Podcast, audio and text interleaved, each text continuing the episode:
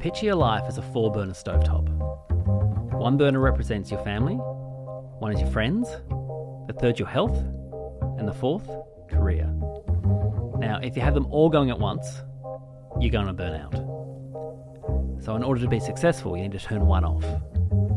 If you want to be super successful, they say turn off two. My name is Josh Earl, and by the end of this podcast, we'll see which ones are being left on and which ones are getting turned off. This is Four Burners.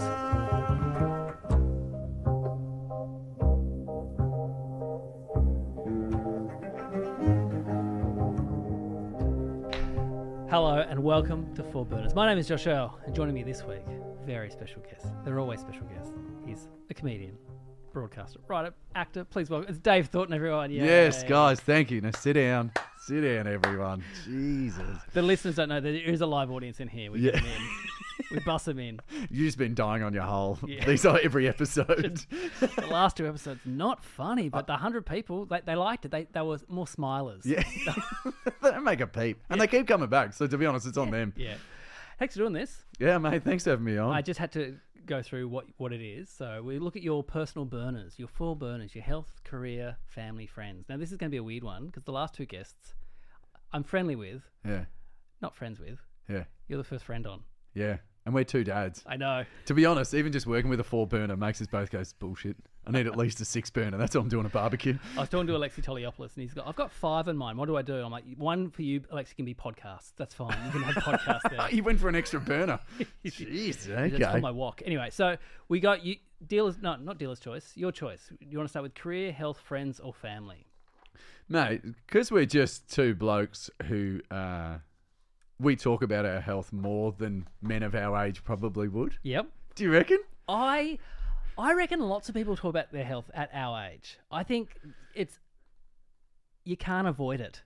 Either you're really into your health, Yeah. or your doctor's really into your health. There's, there's no, there's no level, there's no in between. Mate, I'm trying to keep you on the payroll. If you could just stick around for longer. Actually, what I realised, no, when I say the health, you and I talk about exercise, but I don't think we ever really talk about our diet.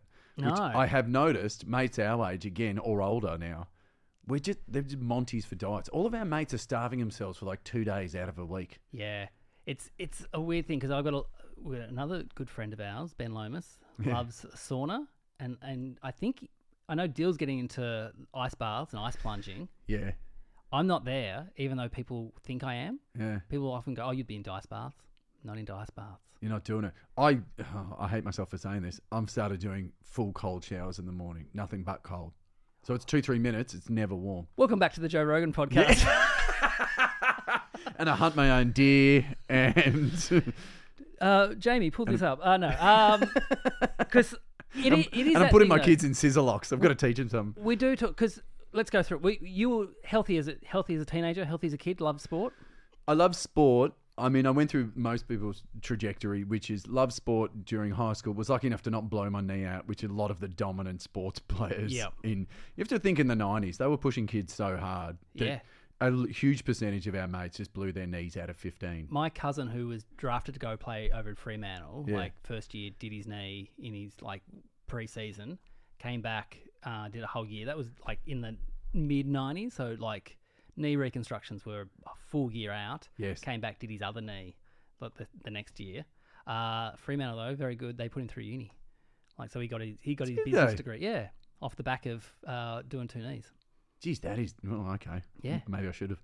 But um, yeah, I had the same. I had a mate of mine in my class who did his knee at football, like under 14s, under 16s, one of those. And then at PE, I mean, our PE teacher was a bit of a dropkick, but then he blew his knee out just doing something, and the teacher just was yelling at him, "Go on, stop, get up, stop mucking around." And then I had to get stretched off, and they're like, "No, he's done his knee again." I had an incident when I was in year nine where I playing footy at school PE got Yeah. tackled, Yeah. hit my head, and uh, my back went into spasms though, and so the PE teacher was worried about my back. had to, had to I'm, only laughing because you think like, what a funny atomic bomb that went off in your head, Yeah. went, "Da, da, da, da, da, da, da," and then put out a vertebrae near your hip. So they, they looked at my back, and then the next day I had footy, and they were like, "Oh, you'll be fine." And running on, passed out. Like I, there was a from the change rooms, there was like a meter long step that you could jump off. I stepped off, and something just triggered my head. Went, "Nah, that's not good," and I just passed out. My dad was my coach, and all my my uh, teammates were like going, "Your dad just stood there going, get up, Josh, get up, get up." it's like, no, I think you better take him to the hospital. You know what, guys? Could have stunted your growth, Jill. You could have been six foot eight at the The dream, the dream. Um, so heal- healthy. Okay, let's go through as a family. Healthy family. Healthy family. I'm pretty lucky, although somewhat emasculated, that my partner is real healthy. Yeah, Like her father, he grew up in England and he's done a few marathons and was like a really elite runner. Yep. But at that time when no one cared, everyone would be like, well, why are you running? Yep. This makes no sense. And then he was telling me, he even, he said, I had to give up running. And I said, oh, yeah, what time, Nev? Like, what age? And he said, ah, 62. I'm like, what? that's yeah. And and my partner was telling me she grew up in one of the outer suburbs. Well, she grew up in England, came over here when she was like nine or ten, and then one of the outer suburbs of Melbourne. And she'd go because we drove past it recently. We were going camping, and she went, "Oh yeah, I used to just run around here." And I said, "Oh yeah, you know, like kids run." She's like, "No, no, like I would go for a run." And I said, "How old were you?" And she's like, "Well, it's probably, you know, still in primary school." Yep. And I said, I've never got, I didn't go for a run till I was probably the late 20s when I knew I had to exercise. But she's like, she's got it in her. She wants to run. We Yeah. go on long distance running and she'll destroy me. It's in, it's funny because where I grew up, Burnie has the uh, they call it Australia's second premier running uh, road race, and it's the called the Burnie Ten. So it's a ten kilometer race. Uh, Ro- Robert De Costello once ran in it. Um, Stella, sorry, not Stello, and um, they'd get and it was like 10k, and most people in the town would at, at one point do it, and I did it when I was in grade four. So that's Right. and so 10Ks in grade four. yeah, 10Ks in grade four. And so I remember running with my dad because my dad at this point had just had a heart attack and uh, I think triple, bo- no, maybe just, anyway, had a heart attack uh, and thought, I've got to change my life here. So I started running and went, I'm going to do the Burnie 10. He ran it in 53 minutes. I ran it in 51 minutes. And he tried to come up with an excuse saying, "Oh yeah, but you're shorter, and so the headwind wouldn't have affected you as much." I'm like, "Dad, just admit you got beat by an 11 year old. It's fine. Or not even. Like, would have been 10. Like, yeah, Who's- who was knocked out a week beforehand and I still ran it. That's pretty good, man. Because I would have, I had no drive to run when I was younger. Like I would do, I would play all the sports. yeah, But when fun run, quote unquote, came, Yeah. Like I remember in year 12, I actually put my girlfriend's netball outfit on for the quote unquote fun run. yeah. And then they said, we will give you detention for the rest of your time at school every lunchtime if you run in that pleated skirt and a bib. And I'm like, isn't this supposed to be fun? They're like, Yeah. no, See, now not on our watch. You would have got a grant for that these days. Uh, so with it, growing up, snacks in the house. What's your pronoun? Uh, wing and attack. Snacks in the house. Growing up, Snacks in the house. I were you an anti-fast food house? no, it was very rare, but I realised in hindsight that was my parents wanting to get drunk that night, so they'd Yep. go, "It's Macca's," Yeah. and then they'd have because the Geelong races were on, and my dad didn't care for horse racing, just wanted to get drunk all day, Yeah. and so we'd get Macca's and go, "What a special day!" Yeah. And uh, so there was none of that, but we d- didn't have healthy snacks because I I ran around like we would finish school three thirty whatever. I'd run home, just get into my normal stuff, and we would play basketball till honestly six o'clock, and we had to come home for dinner. Yep. So that's two and a bit hours of just running around and playing ball. Yep. And so there was, I mean, this was the 90s too. We are also rollerblading, mate, and doing things like Very cool. yeah. And so then it, it, we did, I ate like crap, but I was just a rake of a kid and Yep. I ran it all off. Yeah. Soda stream. Growing up. Uh, yes, if not that Nobbies, which was a thing in, I think only in Victoria, which was one of those, you know, those crates that you swap over. You Yeah. give them your empties, they come back with sarsaparilla, orange, purple, blue, all the colours, and then you would knock the noddies off all week. Did your family have? Did your family do dessert? Yes. Ne- Napoli- Neapolitan? Napolitana? Yeah, yeah. Neapolitan ice cream. Yeah. Yeah, yeah, yeah. What was the first one that went out? Always Chocolate. Chocolate. Yeah. And vanilla just sits there in the middle. That was ours. Our house strawberry. You. We'd want another tub. Strawberries all there. No one touched strawberry. Yeah, but you got. Oh yeah, I've got a brother, but you got two, Two other brothers. brothers as well. Yeah, yeah. That's so funny. It's pink, man. I'm not touching it. No, we were right into strawberry. It wasn't even that. I think we also had. Uh, we called them cool pops, but they're Zooper Doopers over here. Yeah, yeah. Yeah, and so we'd always have that, and green would always be the ones that were left over. But my dad still, to this day, will have in the freezer a thing of Zooper Doopers or Cool Pops. Oh mate, in our high school, Zooper Doopers because they were 25 cents, and so a lot of kids would have Well, when I say that, had the 20 cents. They might even only have the five cents. Yeah. But the older kids would just go around just waiting to knuckle someone. Go and give me your 20 cents or your five cents. And then you go, well, it's either that or I get punched in the face. So, Yeah. yeah, here's your money. So helping out, y- you good though? Well, again, my partner, she's very healthy, and that's helped me a lot. But as I've gotten older, I've only gotten healthier more. That, and you and I have talked about this. It's maintenance now. Yep. Like it's it's me just trying to eat properly so that I don't have aches and pains. Yeah. Uh, also, we talk about mental health in this one. How's mental health? Has it always been something that you've looked after, or have you noticed? Do you have your own red flags when you see something happening that you go, I better, I better step back a bit, or better look after this? Yeah, I mean, I had I, I suffered over the last eighteen months from pretty insane insomnia, and I've never had a problem with sleeping before. Yeah. So I've hit it at every possible angle, which means I looked after my physical health. I was doing all those the Joe Rogan-y things. I was staring into the sun for the first two minutes of the day. started doing that's when I started doing cold showers. All these things of like getting yourself up to wind yourself back down, all that Yep. crap. Um, but then I got some. I went to a psych Yep. and that helped a lot. Uh, and then I, I've also just got onto supplements. I think I was my body was missing out on some stuff. I mean, it, the doctors initially gave me some pretty heavy sedatives. You can take shit that will knock you out, Yeah. but I don't think it's good for you. Yeah. And so there's stuff like that.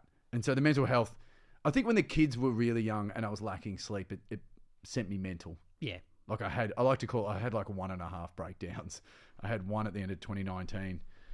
You know, when someone ate a bat in China, mate, it was really good timing for me. That was 2020 where I could recover and get myself back into it. But the end of the year before, Yeah. because it was my second kid turned up uh, the year before, and it was just the sheer lack of sleep for years on end. Yeah. And I just snapped. And so for about three months, I kind of had to not do a lot. It's and we'll get to this with family, but it is also harder when you're in the house with the people you love more than anyone in the world, and it's like, well, I don't want to be angry at you, but unfortunately, you're here, and I'm about to lose my cool. I find myself anyway. I'm like, I've my kids have copped it a little bit more because of just stresses, especially in that time where we're like, we're in the house for two years together, and uh, it, kids, this is not about you. This is about me missing out on stuff, and I'm sorry, you're in the firing line. It wasn't a weird time. Like I, I never wanted to get COVID, but then people, oh, you don't want to get COVID. You're like, they may get homicide if we keep going like this. And I mean, I did it last night. You know, with our jobs, it's all a bit up and down, and sometimes we we have all time off during the day. Yep. So you do all the family stuff. And I'd pick the kids up from daycare and then school. And then I'd also, the washing was done. So I was folding the washing up, literally had the dinner cooking. My partner came home. She wants to wind down from work. My kids are like, I'm really hungry. And I'm like, well, I'm trying to Yep. get it all done. And then I said, it'll be done in about 30 seconds. And then my eldest was like, uh, you said 30 seconds like a minute ago. Where's my food? And I'm folding up the clothes, cooking it all. Yeah. Yeah. She, she, she heard some words that her sister said, You can't say those words. I'm like, I can. It's my house. I can say what I want. And so those they'll push you. Um, so what you mentioned diet? What's what's the thing that you need to cut out then? Uh, I I guess I do keto ish Yep. diet. Like, it's, it's so weird talking about this, isn't it? Because you just feel like a wanker. Just this is what it is. This is what my show is. this is uh, four the- burners and two mate, flogs. it's this or talking about tweets. I can't be. I can't talk about tweets and '90s music anymore. I'm sorry. I actually want to know about people. um, so I, yeah, it's kind of like that. Like I have chia seeds. Like uh, during the week, I'm like five days I'll eat pretty well, Yep. more or less, and then on the weekends I kind of eat what I want. So that means in the mornings I'm eating chia seeds and I'm eating you know natural muesli and fruit and that kind of carbs and Yep. salads and all this kind of nice stuff. Do you calorie count? Yeah. I don't. I got mates who do, but I think it's the one last thing that because we seem to, you know, with steps and when you're working out, you're looking at all the kilojoules you're burning, and it's like at a point where I go, I can't analyze Yeah. my life any further. I don't want to. Yeah, that's because I do the calorie. Mine was to eat more though. That was the thing because I was trying to put on muscle, and it was that thing of that you do go a bit batty. Just going, I'm not hungry, but I've got to have Right. another 50 grams of protein before I go to bed. And Jesus. what's in the house? I'm not. I'm not poaching a chicken. Just give me something else. Like yeah, Because you went from, I remember, you know, when we were first gigging together, it's like you were the rakish indie kid, so skinny. so skinny. Uh, what what changed it for me was I was in a a costume like department and they said, "I just changed your shirt," and I could feel the woman go, "Oh." She was surprised at how, not is that skinny fat kind of like, almost like Mr. Burns kind of like just skin hanging off. And I'm like skinny, but also going, "This is not good." And so it was a real kind of going. Yeah, I might change something here. There was a whole bunch of factors, but it was that thing of, and maybe being little as well. Maybe being little my whole life. Just going, no, no, I'm gonna get, I'm gonna get strong. I mean, you and I would suffer from the same thing in that we would only put weight on our little guts. Yeah, Like uh, if I just let it go, I would just have this fat paunch Yeah. and still chicken legs Yeah. and lanky arms. So, yeah, I just try with that stuff. I mean, it's I don't mind throwing him under the bus because I said it on his radio show. But I remember Tommy Little, who is 39 at this point in time, and I keep saying to him, "Man, you get to 40, things are going to change." It's a cliche, but things are going to change. And he said to me, "I realise if I work out 10 times a week, I can eat what I want." yep. And he doesn't have kids, to no one's surprise. And I'm like, 10 times, bro. That's 10 is a lot. It's I look. I also work out more more times a week than there are days in the week, and that is a problem. That Do is- that is that is an unhealthy mental thing to go. I I'm itching and I need to do something. Let's look. I'm lucky the gym is 500 meters from my house, Right. and I do HIIT classes in the morning, weights at night. Jesus, good on you, man. I I do. I found out four times a week is is where, where I sit. Oh, my trainer's are saying stop stop doing it so much. Take take like rest days are really important for your body. But me, I'm like, oh yeah, but like I'm bored. Yeah, whatever, dork. Yeah. Um, you don't know me. I mean, I do that because I'll do that HIIT thing, like you said. Those HIIT classes of thirty to forty-five minutes, and Yeah. you just flog yourself. I find they're great. And then I, I also run because I'm touring a lot. It's just wherever I'm at, Yeah. you can go cool, and it's nice because you get to see wherever you're touring to. Yep. And so I'll do. I mean, I'll max out a half an hour, maybe a forty-minute run. Yeah. I'm not going any further. Yeah. All right. That's career. I mean, that's that's health. Yeah. Right. Well, career, family, friends. Which one do you want? I feel like I don't want to do the fun ones. I feel like I want to keep the fun ones Yeah. last. You know what I mean? Uh, which is which is asking for a joke about my family, but no, I let's uh, okay. No, let's talk family. Okay, I love my family. Right. Great. So, h- how many in your family? So you've got I shouldn't have to say that either. Of course, I love my family. there's so this is you're the second parent on. So you, Okay. you can talk about the family you've created or the family you were born into, whichever one. I don't mind. yeah. It's up to you. Oh wow. you can talk about both. Yeah. well, Okay. Well, let's work it in chronological order. So I'll talk about the family I was born into. Okay. You've got one brother. One brother. Are you the oldest? No, he is Yeah. yeah. How, what's the age difference? two years and like two and a bit, Okay. Cool. two and a half, really. And do you, do you have a role in your family? It's changed. Yep. Like I was definitely the youngest. Uh, I mean, I still technically am the youngest. However, like all youngest, you're like oh, responsibility. Yeah. that's not in my wheelhouse. But weirdly enough, my brother is neurodiverse. Yep. And my father passed away when I was 19. So then I've weirdly. Like, and this is not my, my mum is still the matriarch of our family and very much for the extended family. Yeah. She's 74 now and she's taken that role where she's always in contact with my cousins, keeping everything moving. She's the one to organise family events. Yeah. But then just through my sheer age, I'm like, oh, now I'm the kind of top of the bell curve now Yeah. for my family. At 19, that would have been a huge, not just losing your father, but also is that thing of going, I am now kind of like, all right, I've got to look after my mum and my brother. Was there any responsibility there? Not immediately. Like it wasn't as if at 19, you know, because Andy was 21, my brother, and mum, uh, I'm trying to think, you know, what she was, 50. And so it wasn't like I thought I had to look after mum. Yeah. And I did say to her recently, uh, because we had a memorial of our good friend Cal, when I just said, I don't know how you, you did it, mum, like how, how you had to look after your sons and then look after yourself. And she's like, oh, I don't know, you just get through it, Yeah. which is what that generation's all about. I know. Like people give shit to boomers, but I'm like, yeah, man, they put one step in front of the other and they get shit done. Yeah. Like they're not sitting there going, I don't know, man. The only thing, I, and this is happening in my family, that they do that, but then it does come out eventually. Like something like it's. Like, Yeah, yeah, and, yeah. And my family had like 20 years of trauma that just was bubbling away and then it had to come out. Yeah, you're right. There is a like a. Have you pushed that down way too far? Yeah. I don't know what you're talking about. Yeah. It's going to come out. Yeah, that heartburn you've got. Um, so that yeah, that was I mean that was a seismic shift.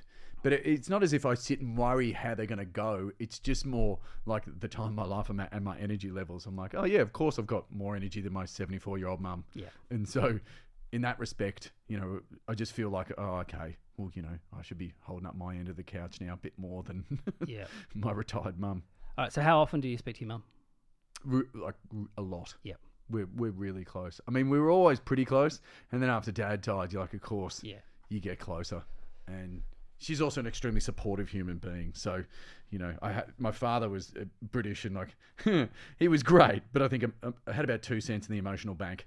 Like he just wasn't going to talk about it. So my mum was very much the opposite, which is I think a, that generation. That's what happened. Yeah. Dads were like, well, I'm working, so all the other stuff gets left to your mum. Were you closer with your mum or closer with your dad? I'm close with my mum, like Yeah. I always was. Yeah. And uh, I mean, that was the tricky thing about the age that I was at. Me and Dad were starting to bridge that gap because my brother, he's very quiet and unassuming, and so then I turned up and I was Yeah. loud and obnoxious. In a netball dress, yeah. yeah. and so it was very much like the dinner table was him and I, my dad just.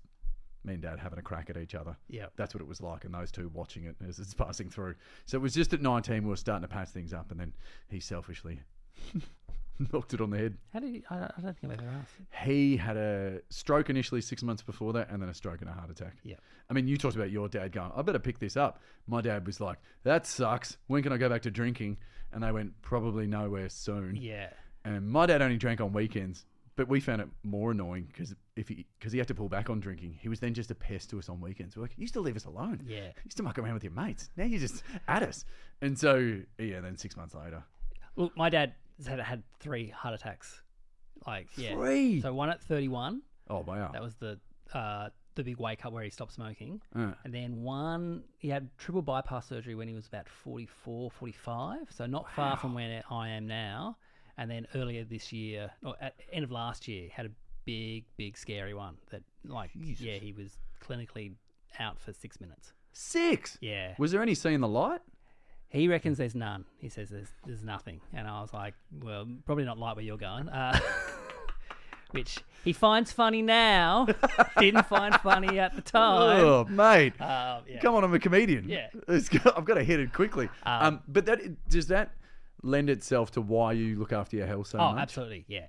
Because I remember because we've headed away on sad dad weekends Yes. where comedians we're all dads and we all head away to a share Yeah. house and just upend all of our problems. But I was always impressed because you just on the down low were like, oh yeah, look, I've got a couple of heart problems. I'm not Yeah. going to drink. not going to really get up to any mischief. Well, I was still drinking, but yeah, I, I'm, uh, it was.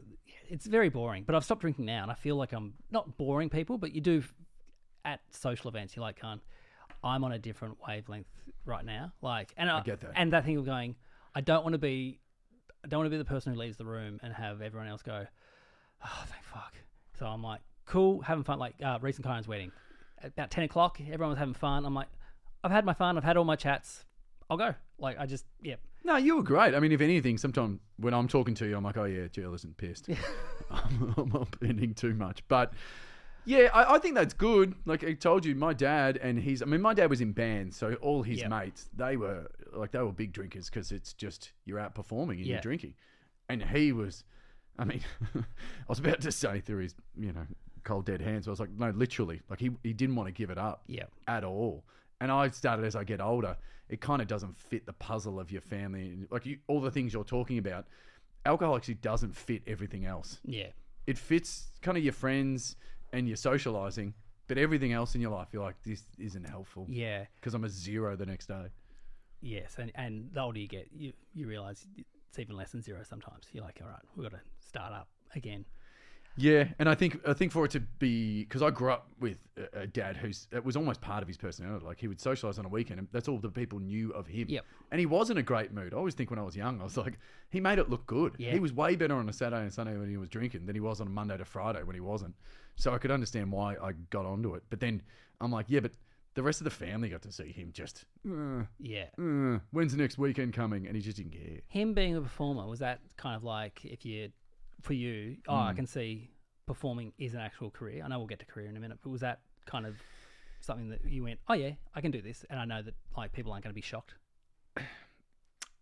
I guess people wouldn't be shocked, but Jill, I honestly reckon it was the opposite. My dad never encouraged me to play an instrument through high school. I think because he couldn't, he didn't make a career. He actually had a cleaning business that was given to him when his dad passed away. Yeah. I don't think he, well, I don't think so. He hated the cleaning business.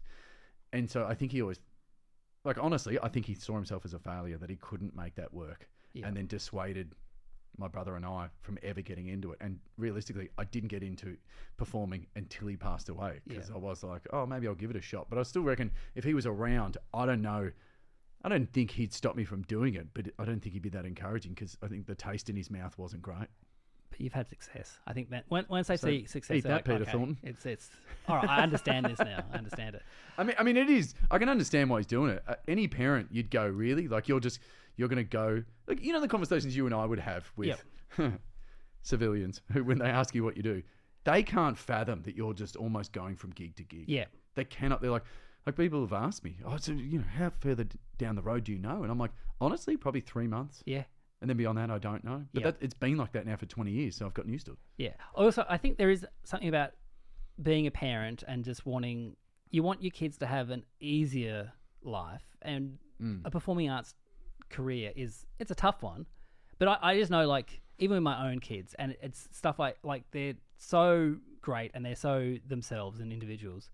They've both got very long hair, and my eldest is starting high school next year. Hmm. And I'm like, going, oh, do I get him to cut it? Is, but that's that's my own thing from when I was going to high school in 1993 in Burnie in Tasmania. I couldn't have long hair, but he's going to school in 2024 in inner city Melbourne. He's going to be fine Yeah, having yeah. long hair. Yeah, You're so right. Like you're in suburban Australia, yeah, regional Australia in the 90s. Like it is night and day. Like anything out of. I remember, I remember we'd all had, because Geelong's near the surf coast, so Torquay and Bells Beach, and we'd have corduroy grey shorts. Yep. And A, we had uniforms. Like my mates are at, uh, my mates, my kids are at school in whatever they want to wear. yeah. We were just in grey outfits, like we were inmates. But if we had the tag that quite often on the Quiksilver shorts, Quiksilver shorts. had the size, it, it- this weird tag hanging off the label. Like, Yeah. if you didn't rip that off, you get beaten up Have I told you? for, for the tag. If I told, it was brands were so important that we couldn't afford them, Mm. but we had my older brother had a pair of Quiksilver shorts that he was he'd grown out of, but they were corduroy ones, so they couldn't wear them. So my mum picked the the tag, the Quiksilver tag, sewed it onto my shorts, which were just Kmart shorts. Yeah. First day of school, kid goes, "They're not real Quiksilver. You've you've made them. The stitching isn't right." Got caught straight away. I'm just going, "I'm not wearing these, mum. No." It's like the, the most depressive episode of 21 Jump Street. Yeah. You're undercover with shit shorts. ah, no. But man, that, that- you're right. Like that that was enough for you Yeah. and to be ripped, and you probably have to live with it for 12 months. Yep. Kids are so much nicer these days. I mean, we still have cyberbullying, but there's so much nicer. Um, all right, so you've got your own family now. Like, so, Yes. um, do you find? th- I mean, of course, there's massive differences in, in the way you were raised and the way you're raising your children. Mm. But the role that you're playing, do you find? Are you comfortable in that role? I am. It's very difficult in this uh, day and age because I think, for better or worse, and I'm not saying we need to go back to those times. You know, there was a clear definition of labour. When I think about my parents, like I'm not saying it was the right way to go, but it was almost like that's your job as a dad, that's Yep. your job as a mum. Boom, here we go. Yeah. And now you're a Swiss Army knife of you're chewing everything because you're like it's like it's constant jujitsu of like. So when are you working? Especially with the jobs we've got. Yeah. You're like, well, I've got to be out that night, so then I've got to do that, and then I'll be the ones to pick them up, and I'll cook dinner. But then tomorrow night, you've got to cook dinner, and you've got to do all that, and it's like this constant shifting and back and forth. That I'm happy with the role, but it can be sometimes really exhausting. So you come home at six o'clock. What's the night look like? What's ha- what do you all eat together? We all eat together, and that is a real thing that I've really put down on the kids. Yep. I'm like, we sit, and I've explained it to them. This is when we hear about your day. Yep. This is when we can talk and do whatever. Because a lot of the times too, I'm sitting and then I'm going to a gig. So it's a weird energy too, because everyone's winding down while I'm winding up. Did your family growing up all sit at the table and eat dinner? Yes. Yeah, so do we.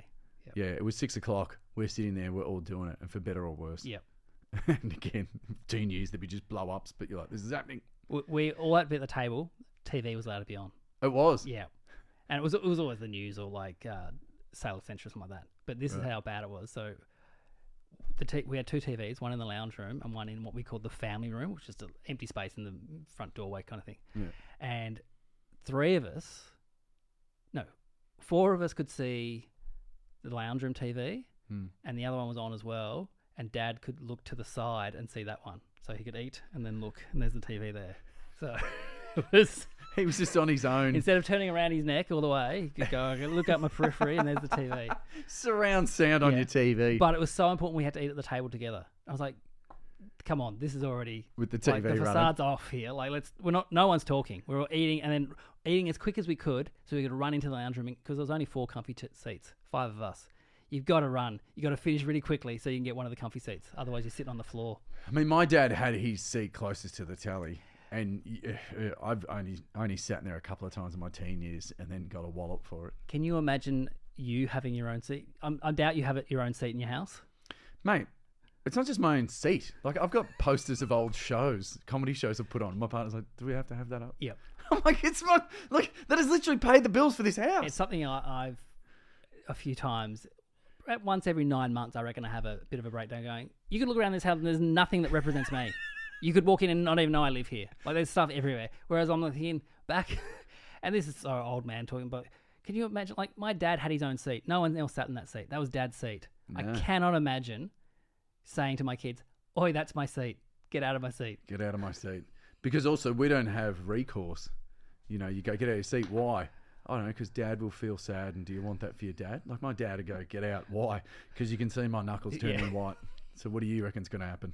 Okay. All right. Okay. Friends or career? Uh, let's go with career, and then Cool. we'll finish out with friends. All right. Okay. Uh, how do you define what you do? I do say comedian now. I don't hide from it, and it can be at times exhausting. To be honest, how do you find it? I found it's a conversation stopper. Yeah. Like if I'm in an Uber, the guy just goes cool and stares off into the distance, or girl. Uh, or then I, you know, whoever it is, when I say comedian, I find it more elicits a conversational stroke Yeah. than a oh wow, because they don't. You know, most people you're talking to have got office jobs, and they go, oh god, I don't know where to start. Sometimes they just start with who they don't like, other comedians. They're like, oh, you know who I don't like? And they will tell me a, a good friend of mine. I go, okay, no, they're, they're really funny. Like, yeah, they're, they're really a nice person. You should like them. Yeah, yes. That is exactly right. That's a very Australian thing. Yeah. Don't like them at all. Yeah. What are they like? Yeah. They're nice. Um, was how long before you wanted to be a comedian did you get up and do it? Like the actual physical gigs. Like you look back on it, there was little things like we had music and theatre at school, and then I'd get up and I did impersonations of people. Yeah. And there's video footage of me in when I'm like, and I'm talking maybe ten years old. I would I would do impersonations, usually of impersonations I've seen, like it'd be Yeah. Bob Hawke or something, and we'd be away for Easter with the family friends, and I'm doing my Bob Hawke, and there was things like that, and so, but then as far as stand up's concerned, I remember I've told this before to them. Pete Hellier and Dave O'Neill. I remember they came down for Raw because it was in Geelong where I grew up, and that would be at the Geelong Performing Arts Centre, and they were the hosts and doing the bits, and I was just glued to whatever they were doing. Yeah.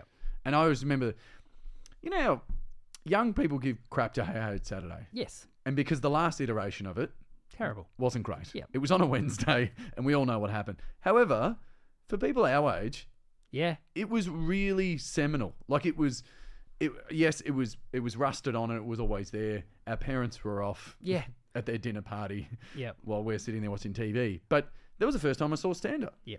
and it looked cool. I the same. I loved any stand up on TV. I didn't know that I wanted to be one. I just hmm. knew I loved it, and so Hey It's Saturday, the stand ups to love like Russell Gilbert, loved him. Trevor Marmalade, loved Oh, him. just pinging him from the sides. Yeah, just- even oh. John Blackman, like to a degree, like throwing Yeah. stuff in. the midday show. Occasionally, I'd be off sick. I'd hmm. go and say my nan. She loved the midday show. There was a guy called Wally the Worker. I don't know from a Wally the Worker. Just this old bloke who'd just tell like joke jokes. Yeah, Loved it. I was like, oh, this is amazing. And this then guy's so funny. Yeah, And then I'm a I love the late show as well. And my Yes. favorite parts were when Tony and Mick would get up at the start and do a like not the start, but like they'd get up sometimes and just do like a bit Monologue. of stand up. Yeah. yeah, And it was a kind of two hander. Yeah, yeah, and it was incredible and loved all that kind of stuff. Anything that had any stand up on it, even though I like wasn't going, I want to do this one day. Clearly, I did. Like Jimeoin came to Burnie. He was and when I was in year seven, went to watch Jimeoin at the Burnie Civic Centre. Of course. Yeah. I, I mean, I, I did. Jim's awesome. We a couple of years ago, I remember when it was a weird COVID time, and you could perform over in Adelaide in a different state. However, we were Victorian, so we were fenced off. Yeah. We're only allowed to perform, like, and it felt like the Jackson Five. We're allowed to perform, then get in the van, get away. We had to keep moving. But Jimeoin was part of it because he's a Victorian, and I just finally thought, what else we got to talk about? And I started talking about the show. And he Yeah. was 24. He'd been doing stand up for something like he said, 12 months or two years or something. had his own sketch show. Yeah. I was glued to it, and I remember friends of mine saying to me, "You're not laughing," Yeah. but I was like, because I remember I did that as a kid. I wouldn't laugh because I'm I'm taking it all in. Yeah. Like I, I I consciously thought it was funny. I was just observing it. I remember going to movies like Austin Powers, and again, people go, "Oh, it's sweet." And it's like, yeah, but when you're 15, I would just sit there and watch Mike Myers and Yep. just be like, I'd take the whole thing in. Two hours of not laughing, but taking everything in. Yeah, we were a big family for getting five weekly videos. And Yeah, I'd yeah. always choose comedies. I reckon I saw every single Richard Pryor, like, Oh yeah, see no evil, hear no evil. yeah, so funny. yeah, Brewster's Millions. Just, Oh, Brewster's Millions, One of the best. What a, what a movie! uh, all right. So if it wasn't for comedy, what do you reckon you'd you'd be doing? Look, I was a drawer growing up, and that's what you that's what you get called as a kid. A lot of comedians are. Yeah, I think because, and this is what I always say I love about stand up. I like the introspective part of it and the extroverted part of it. Like you sit there and you think of ideas, be it on your laptop, your writing pad, whatever, and that's a very introverted process. But then it's extroverted when you're on stage. Yeah. Because I think I liked because I was a drawer. That's an introverted activity, and you being creative, but creative in your own little world. And so that's why, like I. Everyone thought I was going to do that. Like I went to become, you know, the path of anyone who draws goes, that's great. Let's see what you can do. You're really shit at maths. Well, architecture's out. Yep. And then it's where do you want to be? And I was a graphic designer. I used to be, and I worked as a graphic designer. And I always say I'd happily go back to it. Yep.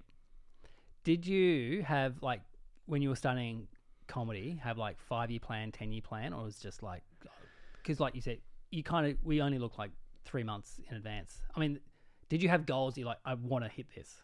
No, I definitely had ambition, and I think anyone who does finally take the plunge and stand up, you're lying to yourself if you don't have ambition. We all have thoughts of grandeur when we start, Yeah. like the genius has turned up. But, mate, if anything, it was the opposite. I'd shield myself from thinking I'd give this a real crack, where I was almost like, I'll just do 12 months and see where it goes. Yeah.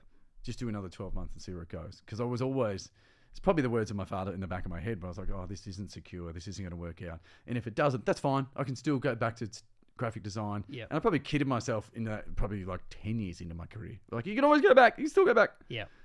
And now I'm like, I'm well, well and truly the horse is bolted. Like, I have no other skills in life. So you you reckon you'd be happy if you were a graphic designer though? I think I would be. I have to be creative. Like, I had, during COVID, we all had the long nights of the soul Yeah. of going, well, okay, I can't do stand up. What am I going to do? And my pa- partner was like, well, think about what you'd want to do. And everything was creative. Yeah. There wasn't one thing that made me go, oh, I want to be an engineer or something. It was like, oh, well, I'd be a barber or I'd be, I mean, I didn't think about being a tattooist, but I'd be like, I can see how that's fun. Yeah. You're creating things again. And then there was like that. It was like drawing or sketch artist or something in the creative field. I, yeah. Otherwise, I'm useless. Yeah. Oh, that's why I was so happy I had a podcast already set up and established, and also it was like I got to talk to four people a week, four new people a week. It was great. It was like that thing of like Would you be a muso though if you weren't this? Ah, that's what I wanted to be. That's Yeah. what I moved to Melbourne to kind of be. There was Did always ya? that thing. Yeah, it was. Well, I moved to Melbourne just because I had to get out of Tassie. It was that thing of like I just had a massive breakup, and I thought I've got to get out of here. Otherwise, I was living in a living in a house in the centre of Launceston. I was spending it was thirty three dollars a week rent, and if I got the dole, that would have been like four hundred and fifty bucks, I think, back then. And I was like, I could easily have lived off that in Launceston and done nothing with my life. So I was like, I need to be challenged, and I'd always wanted to move to Melbourne as well. But that's a big step. Oh, huge! Although luckily, I had a bunch of friends who were already here, Okay. so they'd done the big move, Yeah. and uh, I came over for two months, like real, like just couch surfed for a while, really out well outstayed my welcome at a few places, uh, and then found a house, went back uh, to get all my stuff. Luckily, there was the Hobart Comedy Festival that started, Yeah. and my mate Justin was doing. it. He said you should put your hand up to do it, so I said I'll do it, and then that was uh, three and a half weeks of a gig every night. I'd done three gigs before that, and then it was like, oh no, this is this is what I want to do. So I moved over to Melbourne, booked in one gig at the local, and then I thought, oh, I'll do open mic comedy, uh, music stuff. And the comics were way nicer than the musicians in terms of welcoming me in. So I was like, oh, cool, I'll do this. Yeah, Yeah, isn't it funny? Because I got some muso mates, and it's almost like we each look across the other side of the fence and go, "That looks sick." yeah, But each one kind of secretly would like to do the other, not Yeah. full time, but just give it a stab. All right, this is a question I ask every show. So I'm a genie. I can grant you any wish to do with your career, but only your career. You can't wish for someone else to have a great career. What do you wish Why for? would I? Yeah. Selfishly look after. For me, For you, so I grant one wish. one wish, and it comes true. Um, I would think. You know, honestly, it would just be more ticket sales. Yep. Like I, I remember there was a really distinct memory for me when uh, we went camping. This was probably 2008 or nine with some mates. The three really good mates of mine, and all of them, you know, work office jobs. And we were doing that thing of like, what would you do if you know you got given five million bucks and they're all taking a dump on their boss's desk and walking off and going, I'm never working again. In 08, five million could probably cover you now. Yeah. now you're like, all right, I better. I can take twelve months off, and then But then I realized I would continue on with what I'm doing. It would just mean I just wouldn't have, you know, I wouldn't have to worry about money. And then as I've gotten on to all the struggles of stand up, which is finding new material, doing all that, like I, I, I'm kind of like I like that Yep. about it as much as it's shit. And we all sit around when we're trying to write a new show. Go, this is like, but it's like, but that's what I'm chasing. yeah, That's what I'm addicted to. So if I just keep doing that, it just means like you know more ticket sales means more money, and I would just carry on. Yep. I think that's a really good answer because I'm, I'd be the same. I'd be like, as long as the stress of are people going to turn up doesn't go away for me anyway. Yeah, like that's the the worst part of all of this. Like yes. as long as people turn up, I think I'm fine. Yeah, I mean, you and I talk about it. Like, you know, Carl Barron's one of our heroes. Yeah, Not just for like, I honestly do think like his gear, it makes me laugh so much. But the fact that you know he tours and people turn up and it's like sick. That's that's Yeah. what he does. yeah, great. All right, last one, friends. There we go. Here we go. Are you still friends with people from your youth? Yeah, Yeah, got you a are, couple yeah. of mates. Yeah, Yeah. Um, we were well growing up. We were like the in betweeners, my mates. We just kind of weren't, weren't one or t'other. Yep. Like there was a lot of footy players in our year, and I think they're all still mates from what I gathered. Because I went to a, my ten year reunion and realized I don't want to do this, and it was nothing against them. It's just a weird time warp to snap yourself back into. I think ten years is too soon. I went to my twenty year one. Oh yeah, and that was that good. That was good. That Was it? Everyone, everyone was kind of like, oh well, it was had moved on enough from high school. Yeah. There was no kind of like, oh, that they didn't talk to me in high school. It was like, oh wow, cool, we didn't talk in high school. but let's what are you doing now? Well, are your kids? And it was actually very very nice. And the whole group, because it was like about fifty kids who went to were in my year ten because we were finishing year ten in in Tassie. And so it was that thing of like about 50 of us there, all getting on quite well. Yeah, Everyone kind of- okay. and it was also off the back of I'd, I'd just been on TV, so I was like, oh, I'm going to this one's good. Oh, g'day, guys. All right, just give me a sharpie now. Let's get the signatures out of the way. Um, but yeah, I've got a couple of really good mates that I still talk to, and I guess the Geelong thing because it's not as physically as far as Yeah, like Tassie, and then so we were. I think in the twenties and thirties we weren't seeing maybe as much of each other, but now that I think like when you start having kids and have a family, there's so many commonalities that you know just calling up, going really tired and Yeah. I'm over this. Same. So yeah, got old mates. Have you any had any friendship breakups? And was it a proper breakup or just a, a slow ghosting where you're like, we've got nothing to say anymore? Nah, slow ghosting. Yeah. I've never had. I mean, in my friend, it's funny. The guys I grew up with, there were a lot of blow ups and stuff. Someone told me dudes who are called Dave usually have the job of being the go between. Yeah. you know, oh, Dave will be, hey guys, come on, let's just try and all get along.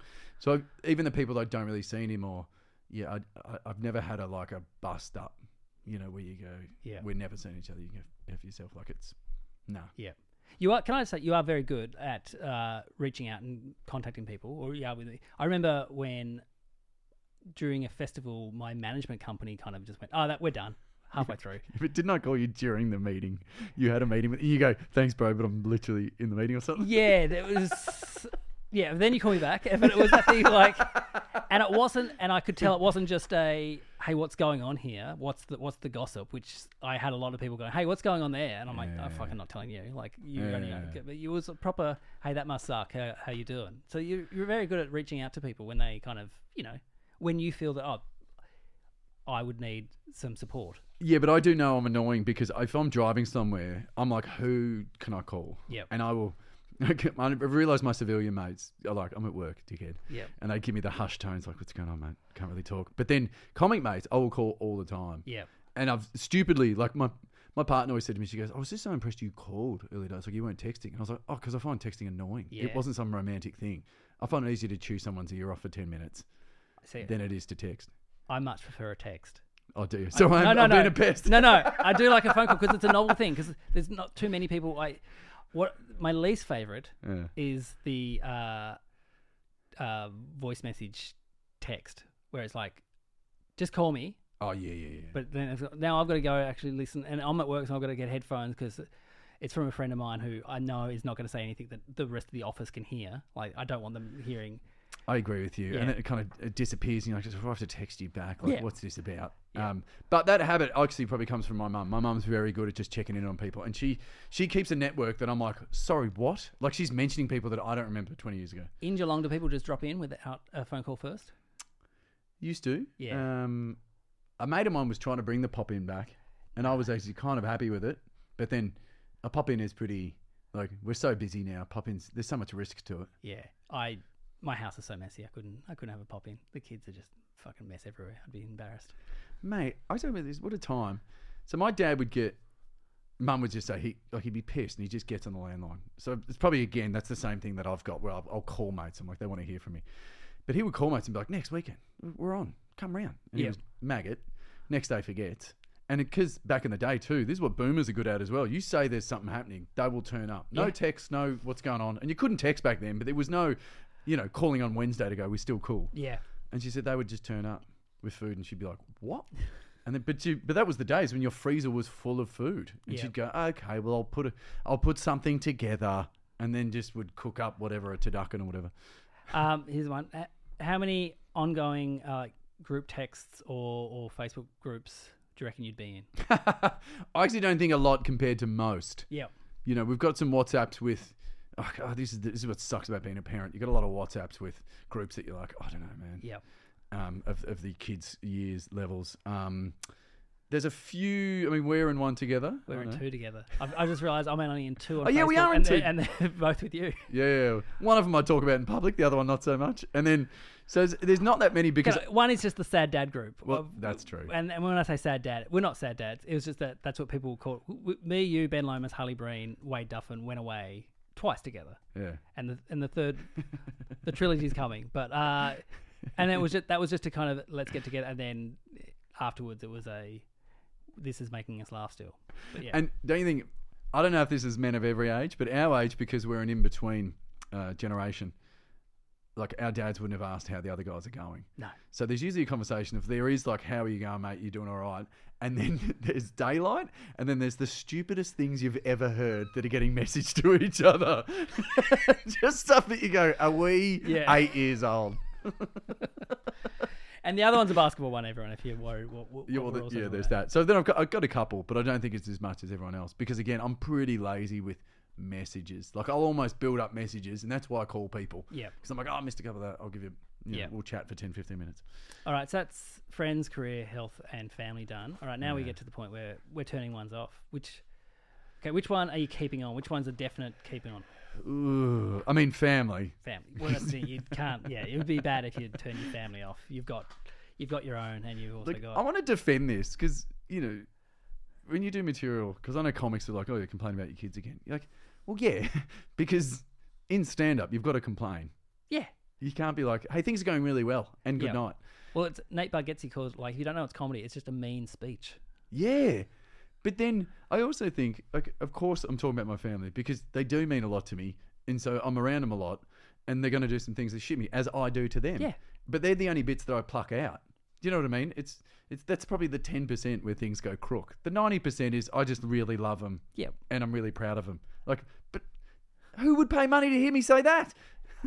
I remember Jeff Green saying to we were all in Singapore, and every night he'd go around and tell people, like, he's watched their act and said, "This is what the essence of you are." Mm. And at the start, we were like, "That's not true." And then the more I think about it, the more he was so spot on. And he said to another comedian, he "Goes, "You- you're too nice about your family. People don't want to hear that. They just want to hear how hard it is, so they also feel good about their lives because they." They're also going through it, and we, we know that you love your family. It's a given. Like, Yeah, so yeah, so you can get away with, and at the time I listened to, um, I don't know if that's right, and then I'm like, um, I think he's nailed it there. What with my one, he said that I was an angry man, and um, you know, that anger needs to come out. I was like, I'm not angry, and then I'm like, I I reckon you nailed me there, Jeff. I there, there's a bit of not anger, but it's just that I, I, frustrated, and it's very funny to be frustrated about stuff that doesn't matter. But I also think about this is the thing about comedy. Like you're you're a great dude. You're a nice guy. You sent some texts that just made me laugh so hard, and they're so brutal. But I'm like, I know he's making a joke. That's what makes them so funny. I know you're a good dude, but then you you have an ability to rip some stuff out that I go, wow. I mentioned that in the Gillian Cosgriff episode where I was, you know, having been in writers' rooms, I, you write for different voices. Yeah. If I know I'm in a room full of just comics, I, I know the only thing that's going to make us laugh is the wrongest thing, and we all know it's a joke. So I'm like, all right, I can go this far.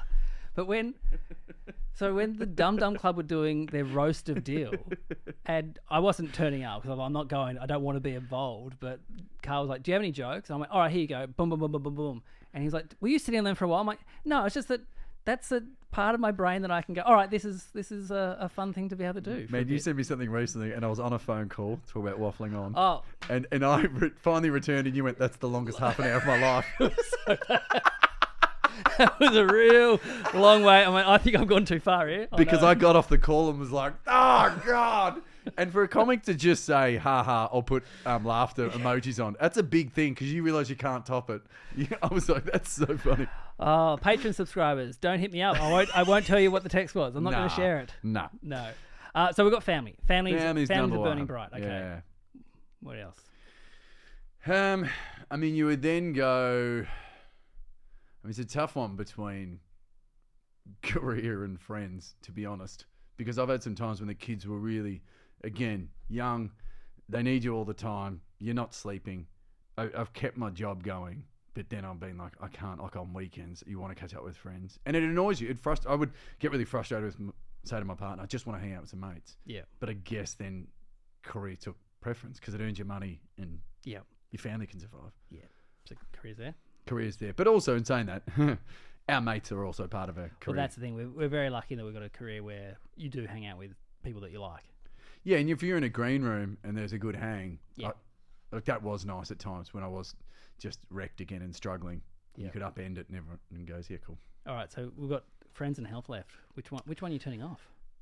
Um, I mean, I would say probably friends then health. I do look after my health, but I'm it is the lowest ranking officer in that It's four. off. That's good. That's good. I think that's the first one with had health. Really? Yeah. That, that's good. I mean, I do, I do think because, you know, again, I'm just going back to when I was eh, really struggling. It was like I just want to see a mate and upend it. Yeah. But I'm not going. I just like I did go. I just want to go for a run or whatever. But it wasn't something I was searching for. I think you've got a good base with your health though, and so you can not concentrate on that at the minute. There's a bit of that. Like I'm probably not too bad with my diet. So in the fact that you know what I mean. Even if you're struggling a bit, I'll just be like, I'll just eat all right. Yeah. It'll be fine. Great. thing. We've got family, career, friends. They're burning bright. Well done, Dave. You know what I realised though? Health would have got me some sponsors. You know, That's, mates mates that post about doing a push up as a comedian using it fitness first behind them. Maybe you can get some, but you turn it off. If you want Dave to turn it back on, Actually, hit him up. that's a really good point. I was talking to a comic about this recently who keeps himself in good shape. I'm like, y- y- those guys don't get the you know. You get a part of the be part of the Melbourne Marathon or something because Yeah. they, they want you to blow out to then go. I want to get myself back into it. That's when they want you. Yeah. hey, uh, you've got a new uh, hour on YouTube that anyone can watch. Yeah, mate. Don't ask. It's on yeah YouTube. Uh, it's only been up for a week now, and it's been getting some really good reviews. I don't think some Americans can't understand me, but uh, but it's been great. So yeah, check that out. Don't ask on my YouTube page, and I'll be touring next year. So if you do like it, then you come see the new show. Excellent. Is that davethornton.com.au or? Uh, really, it's Dave underscore Thorno now for all my Instagrams, YouTubes, Yep. um, TikToks. Yeah, forty-three year old man on TikTok.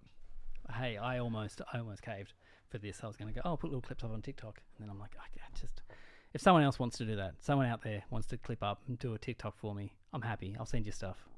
Mate, it's bare knuckle brawling on that joint. They will let you know what they think about you, whether you want to hear it or not. The other thing the other day, I was like, oh, fuck, I'll just do, if nothing else, I'll just do gym, gym Instagram. That's all I'll do. I'll set up a gym that- Instagram. That would go off there. Do you reckon? Like they would, if you just got to do a highlight of how do I keep myself in, you know, in shape in my forties, and they love that stuff. Or my feed does. All right. I'll try and get dad bod on TikTok and Yeah. I'll go, right, here we go. Hey, uh, thanks for doing this. Mate, thanks for having me on. You're Thank- the king of the pods, mate. hopefully. King. king. Hey, uh, everyone listening to this, uh, thank you so much for those who came out to the Catfish shows at, uh, to watch the Don't You Know Who I Ams. Uh, you can, if you want to listen to them all, you couldn't make it. Go to patreon.com slash DYKWIA. Uh, $5 a month gets you access to over 300 uh, hours of podcasting.